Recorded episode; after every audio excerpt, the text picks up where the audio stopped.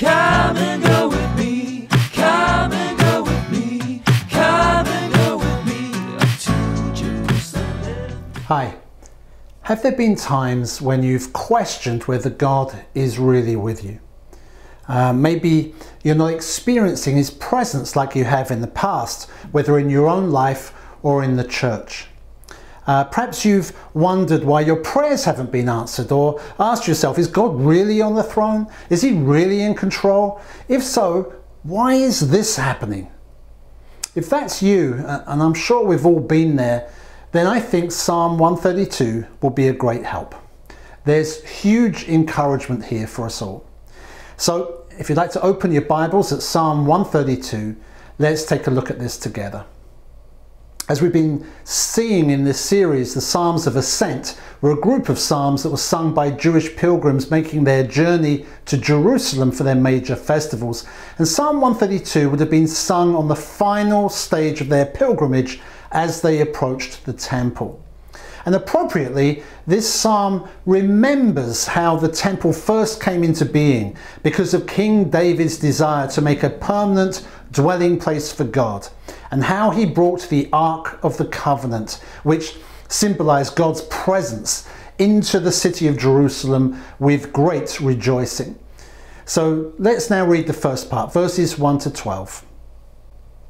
Remember, O Lord, in David's favor, all the hardships he endured, how he swore to the Lord and vowed to the Mighty One of Jacob, I will not enter my house or get into my bed, I will not give sleep to my eyes or slumber to my eyelids until I find a place for the Lord, a dwelling place for the Mighty One of Jacob. Behold, we heard of it in Ephrathah, we found it in the fields of Jaar. Let's go to his dwelling place, let us worship at his footstool. Arise, O Lord, and go to your resting place, you and the ark of your might. Let your priests be clothed with righteousness, and let your saints shout for joy for the sake of your servant David. Do not turn away the face of your anointed one.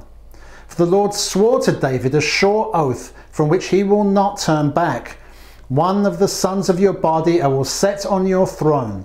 If your sons keep my covenant and my testimonies that I shall teach them, their sons also forever shall sit on your throne.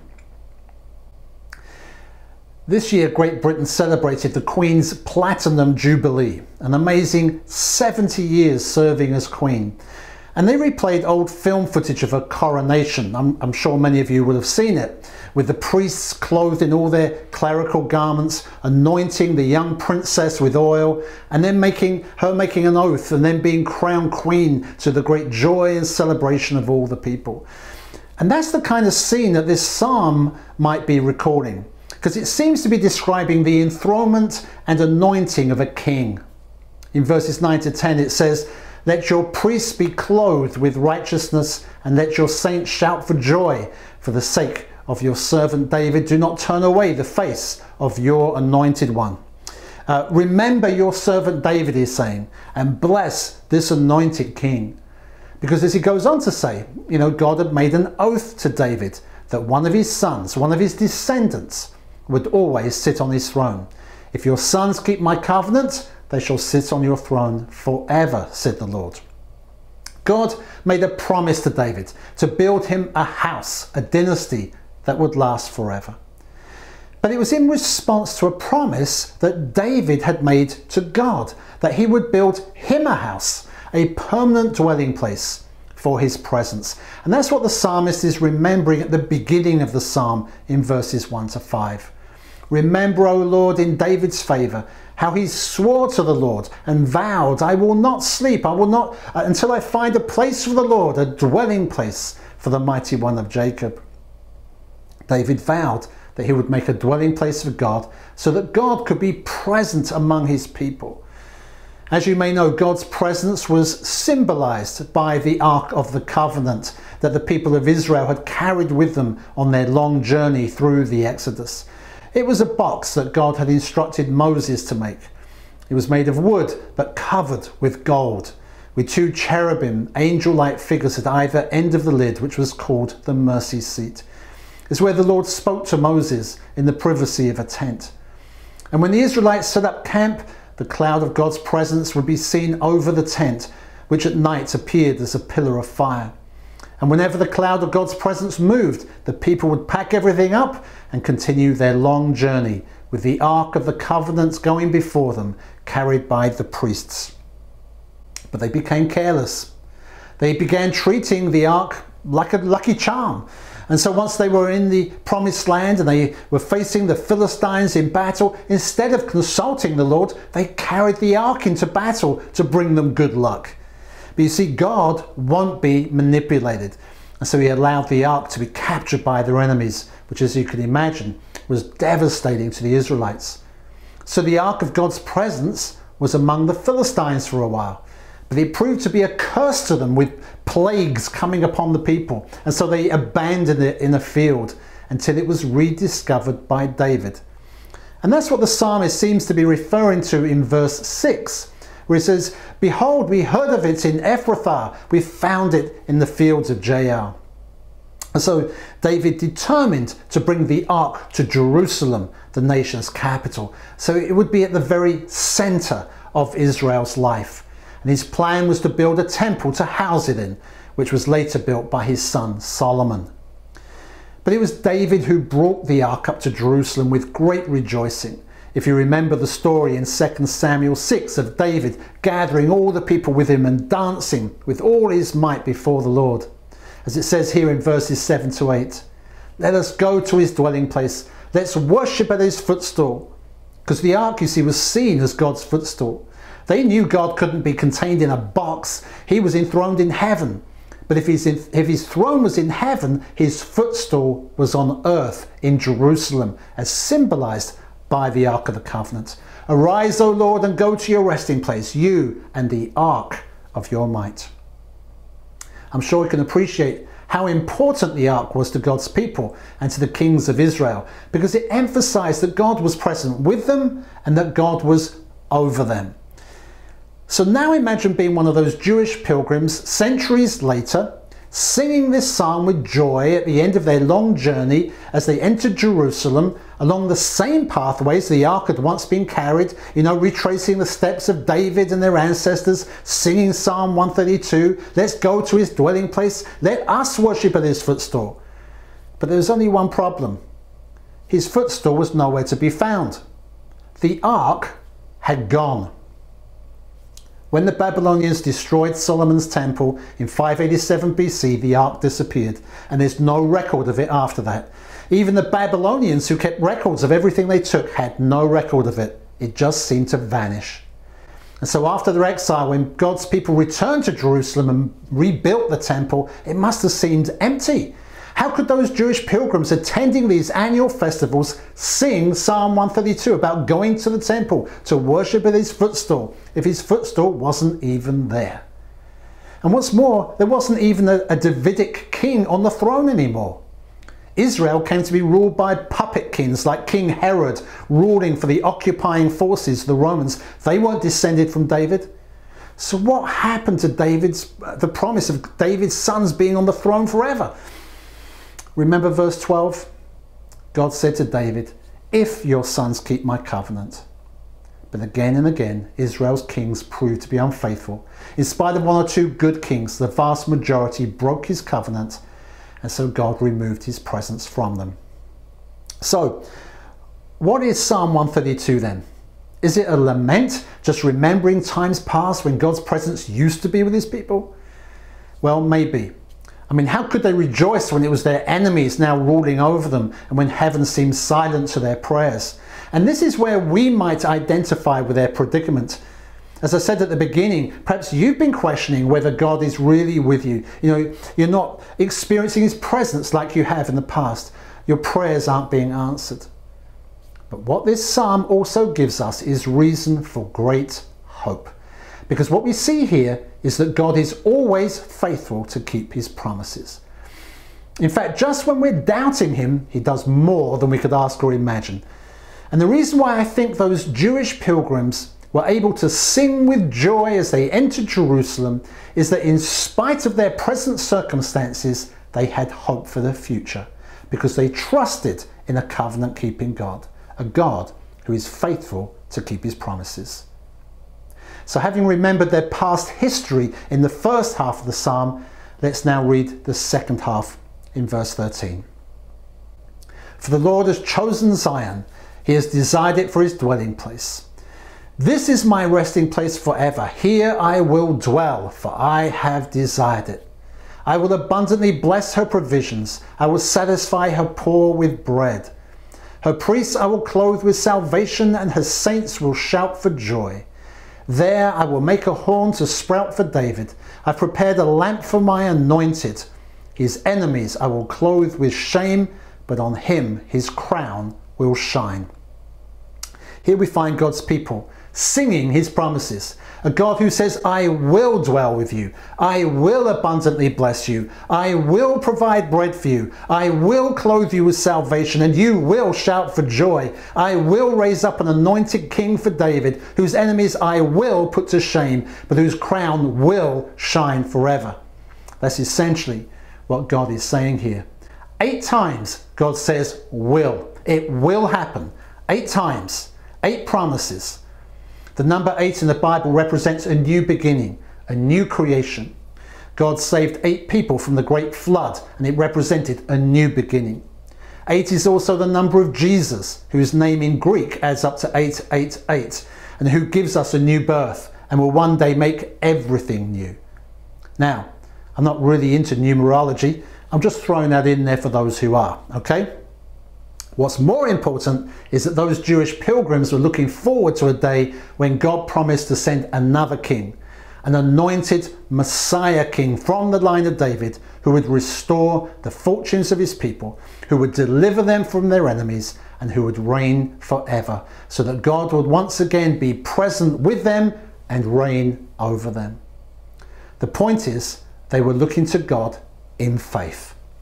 Even though there seemed to be no evidence of God's presence with them, no Son of David on the throne, no sign of liberation from their enemies, yet they had the promises of God. Their prayers hadn't been answered, and yet there was hope. There was reason to rejoice, because God is faithful to keep his promises.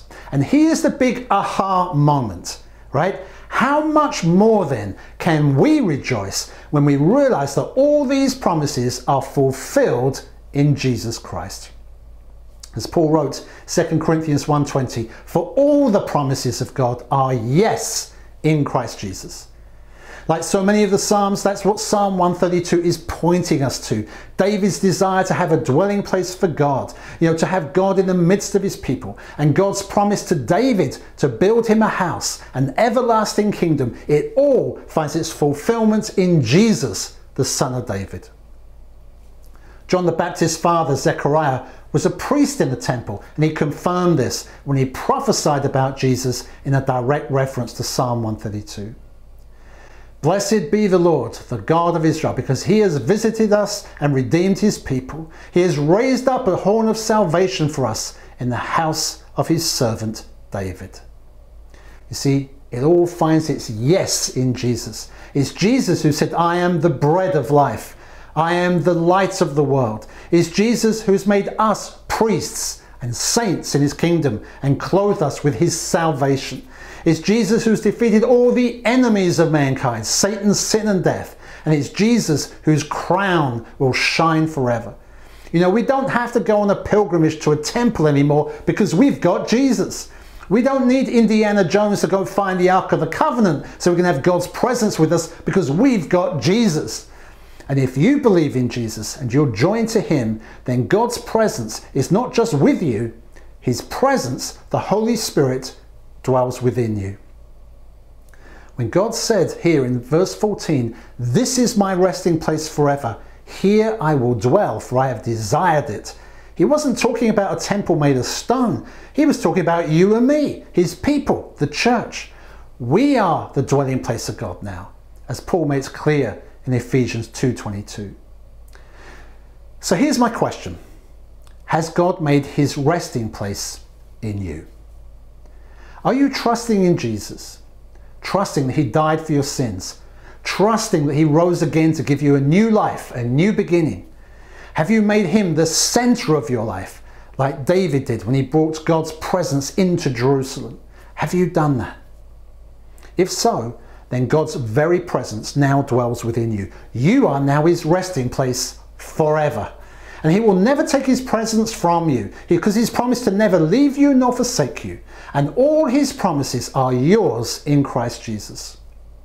And I know, that there are times when we don't feel God's presence. I know there are times when everything seems against us, when our prayers aren't being answered, and we wonder, where is God? But we can join those pilgrims and all the saints over the centuries who have sung this song in faith, knowing that God will keep his promises. Let me just tell you about a couple of those saints who have gone before us. There was the great missionary Hudson Taylor, who started the China Inland Mission. And once when he was facing a particularly trying time in China and his missionary fund had dried up, he wrote to his wife saying, "We have just 25 cents and all the promises of God." I love that. We've got 25 cents and all the promises of God. Are you in need today? Listen, you won't lack any good thing, because if you're trusting Jesus, then you have all the promises of God, and he will provide in his own time, in his own way, but always for your good. George Muller proved that. He prayed and received thousands of dollars to support his orphanages in 19th century England. He never asked people for money. He just prayed and believed God's promises to provide, and God met their needs miraculously. Someone once asked him how he came to have such faith, and he replied this. He said, "My faith is the same faith which is found in every believer. It's been increased little by little for the last 26 years. Many times when I could have gone insane from worry, I was at peace because my soul believed the truth of God's promises. I knew God is able and willing to deliver me, for it's written, 'He who did not spare his own son, but delivered him up for us all, how shall he not with him also freely give us all things?'" Isn't that good? He says, when I could have gone insane from worry, I was at peace because my soul believed the truth of God's promises. Are you worrying about something or someone? Commit it to God in prayer and trust in his promises. Find them in his word, read them out loud, thank God for them, and then stand on them. Stand on them. That's what Corrie ten Boom did. Some of you will know her story. She was a Dutch Holocaust survivor, and she and her family had a secret hiding place in their home that helped Jewish refugees find safety during the Nazi occupation. They were found out and arrested, and then taken to a concentration camp. And it was there in the face of evil and death that the family members would quietly ask each other, "What do you have in your shoe, Mama? What do you have in your shoe, Daddy? What do you have in your shoe, Betsy?" You see, each of them had torn portions of scripture from the Bible, promises of God, like from Romans 8, and they hid them in their shoes. So they were literally standing on the promises of God. And then when they were tempted to fear, they would whisper to one another, "What do you have in your shoe?" Are you standing on God's promises today? You can't trust your feelings, but you can trust his promises. When anxiety and fear threaten to overwhelm you like a flood, stand on the solid ground of God's promises. There's an old American hymn that I'm sure some people still sing today. Perhaps it should become one of our own songs for the road. It's called "Standing on the Promises." In fact, Johnny Cash sang it. Standing, standing, I'm standing on the promises of God. Here are some of the verses. Standing on the promises of Christ my King, through eternal ages let his praises ring. Glory in the highest I will shout and sing, standing on the promises of God. Standing on the promises that cannot fail, when the howling storms of doubt and fear assail, by the living word of God I shall prevail, standing on the promises of God. Standing on the promises I shall not fall, listening every moment to the Spirit's call, resting in my Saviour as my all in all, standing on the promises of God. As we continue our journey together through life, let's all be encouraging one another with the promises of God. And where does our journey end? Where does Psalm 132 lead to? Well, the Apostle John saw a vision of it in Revelation 21. He says, "I saw the holy city, the new Jerusalem, coming down out of heaven from God, prepared as a bride, beautifully dressed for her husband. And I heard a loud voice from the throne saying, 'Look, God's dwelling place is now among the people, and he will dwell with them, and they will be his people, and God himself will be with them and be their God. And he will wipe every tear from their eyes, and there will be no more death or mourning or crying or pain, for the old order of things has passed away.' And he who was seated on the throne said, 'I am making everything new.'"